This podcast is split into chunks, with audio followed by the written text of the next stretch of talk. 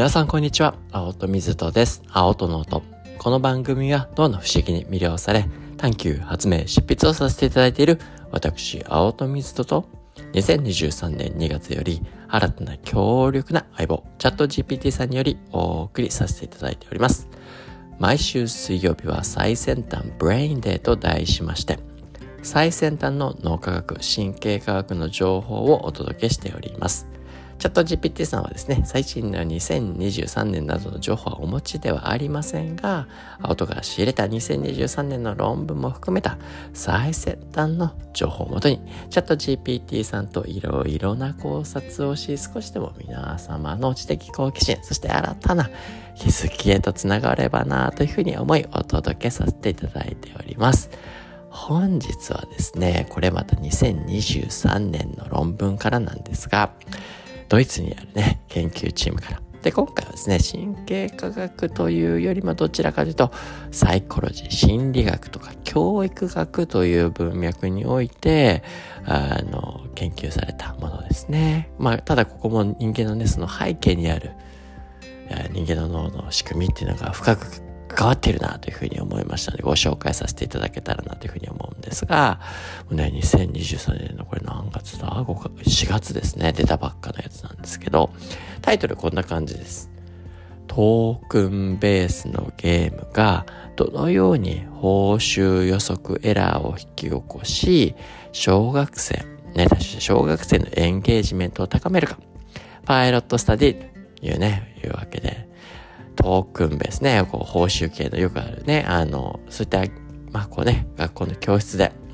ゲームをして、で、そのね、報酬を与える、与えないを、ね、その報酬予測エラーね、報酬予測誤差なんて言ったりもしますけどね。まあそれが、小学生がこうね、勉強するっていう文脈において、エンゲージメントですね。どのように高めうるのかっていうところが調査されましたよっていうね。で、簡単に概要をですね、ご説明させていただくと、まあ、このね、学生たちが、どこの国においても学生がこう、授業にね、積極的に参加する。ね。もちろんそれは、成績上げたりだとか、ね、健康にすら大事ですよと、必要ですよと言われていて。で、まあ、過去のね、今までの研究だと、こう景品与えたりだとか、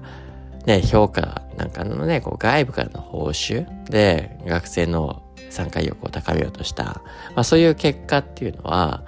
なんか長期的にはね、あまり効果がないよ、みたいなことがね、あの、景品とか評価で外部からこうやってもあんまりないよって、あの、分かってきていて。でただ、自分自身がね、こう、やっぱり楽しくないな とかっていうね、勉強だったり授業だったり、まあそういう活動に関しては、まあ外部からの報酬が役立つこともやっぱりあるよねっていう、あの、今回の研究そういうお話になってくるので、まあ、で、こうね、いわゆる内発的動機大事よね、と。だから外発的やってもあんまり見ないよねっていうのが主流なんですけど、ただまあ、こう外発的にも、まあ当然ね、意味ある文脈はありますよっていうところですよね。で、あの、今回の研究では、外部からの報酬の効果を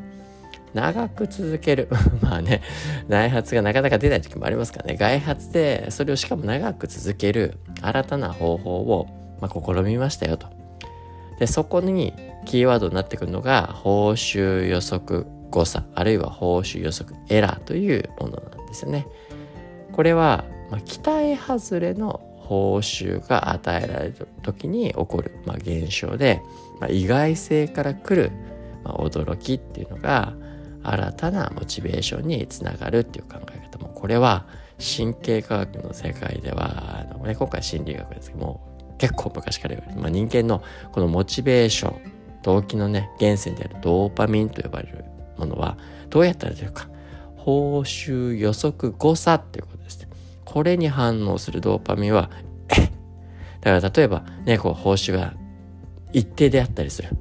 ね、この勉強解いたら、ね、このシールがもらえる。ね、この問題解いたら褒めてもらえる。みたいなね。まあ、そういうのは最初はいいんだけれども、大体ね、もう次これやったらこうだよねってもう当たり前化しちゃう。まあ大人になってもね、初任給みたいな、最初の給料、うへいってなことになったりするけれども、大体いつも変わんないようなね、大体このタイミングに、えね、お給料が振り込まれるみたいなね、最初はウキウキワクワクしてたけど、あの、なんかもうそれが当たり前化されていくみたいなね、あの、状態であったりとか、まあ、こうね、定期的な、あの、ね、ずっと変わらないような報酬の予測が、ね、誤差がないですよね。もう、あ、この時期にこれがもらえるんだな。こうやったらこれがもらえるんだなって予測が立っちゃいますから。予測誤差が低くなっちゃう。で、具体的にこの時期で何をやったかと。39人の小学生が、まあ、特別なね、教室のゲームに参加して、まあ、このゲームでは、まあ、数学のね、問題を解くことで、まあ、ポイントがね、得られて、で、ポイントが多ければ報酬がもらえるよっていうね。だから問題いっぱい解いたらそれだけポイントいっぱいもらえて報酬がもらえるよっていう仕組みです。まあけどこれだけでは今までと一緒なんですけど、しかもその報酬の一部、ね、やったらやっただけ解けたら解くだけ確かに報酬ももらえるんだけれども、ただその報酬の一部っていうのは結構運に左右される分もあって、報酬予測エラーを生み出す、まあ、意図があったと。まあ、そういうデザインをしたんですよね。なんで、まあ、確定的な部分と不確的な報酬の部分を、あえてうまくデザインしたよってことですね。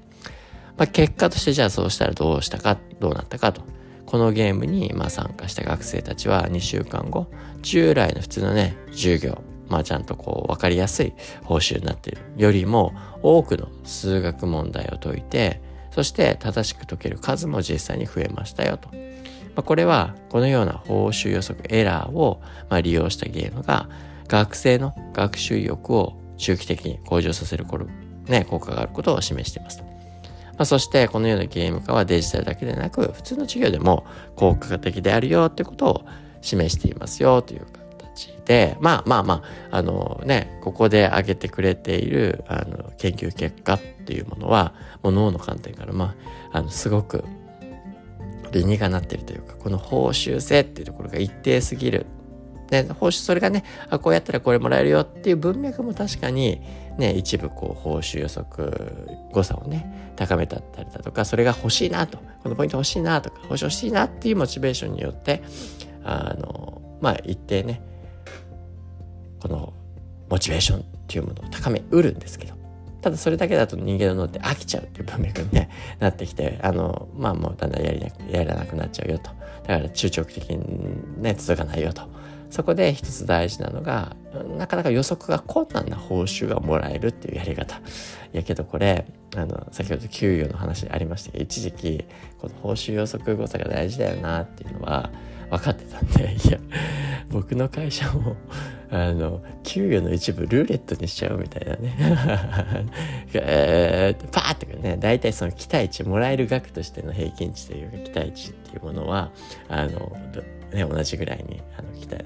なんだけれども、ある時はそれポーンって高くなるし、ある時はもらえないみたいなね、あの、それ、社員やったら嬉しいのかな、嬉しくないのかな、どっちなんだろうわかんないけど、まあけどそれは、ね、ドキドキワクワクして、まあまあまあ、そういった文脈の中で、ね、ドーパミンが出やすく、長続きしやすくなるぞということは、あの、言われてたりするので、え確かにこれがね、あの、まあ理論的にはずっと言われてたし、大事だっていうことで、まあ僕も現場を作っていく文脈の中で、ね、明確に分かりやすい報酬性っていうと、不確かな文脈におけるね、報酬性、この2つをデザインしていくて、まあね、ゲームとかでは結構そういったね、不確定的なあの報酬性っていうところもね、あ、なんか、ただただルーティンやってるだけの報酬だけじゃなくて、そうじゃない、イレギュラーな文脈での報酬性っていうのは結構デザインされてたりするんですけど、ただそのね、報酬予測誤差っていうのが人間の我々のドーパミンっていうのを促すことによって、ね、モチベーションを高めていきますよっていうことがあるので、そう。だからいつも一緒じゃない方がいいってことですよね。ある時ちょっとね、視点を変えて、新たなこの報酬が得られるような仕組み作りっていうところをできるようになってくると、まあ、だから突発的にね、営業の、お前の気分次第やろみたいなね、けどそういったね、ちょっと今日はこう言うっていうね、タイミングを、ね、何らかの文脈で設けられることによって、人々のこのね、なかなか乗り気になんないっていう課題ですよ、今回のテーマはね。内発機も動いてるものは大丈夫ですけど、そうじゃない文脈、早くしてってことだな、みたいなね。こういうね、まあ、そういうものもありますから、そういう文脈で開発をうまく使うことによって長続きしますよ。そこには偶発的な報酬予測、誤差。それ、報酬予測、エラーを組み込むことによって長引きますよ。そんな研究をですね、今日は2023年ドイツからの研究でご紹介させていただきました。それでは本日は以上にしたいなというふうに思います。青との音でした。Have a happy day!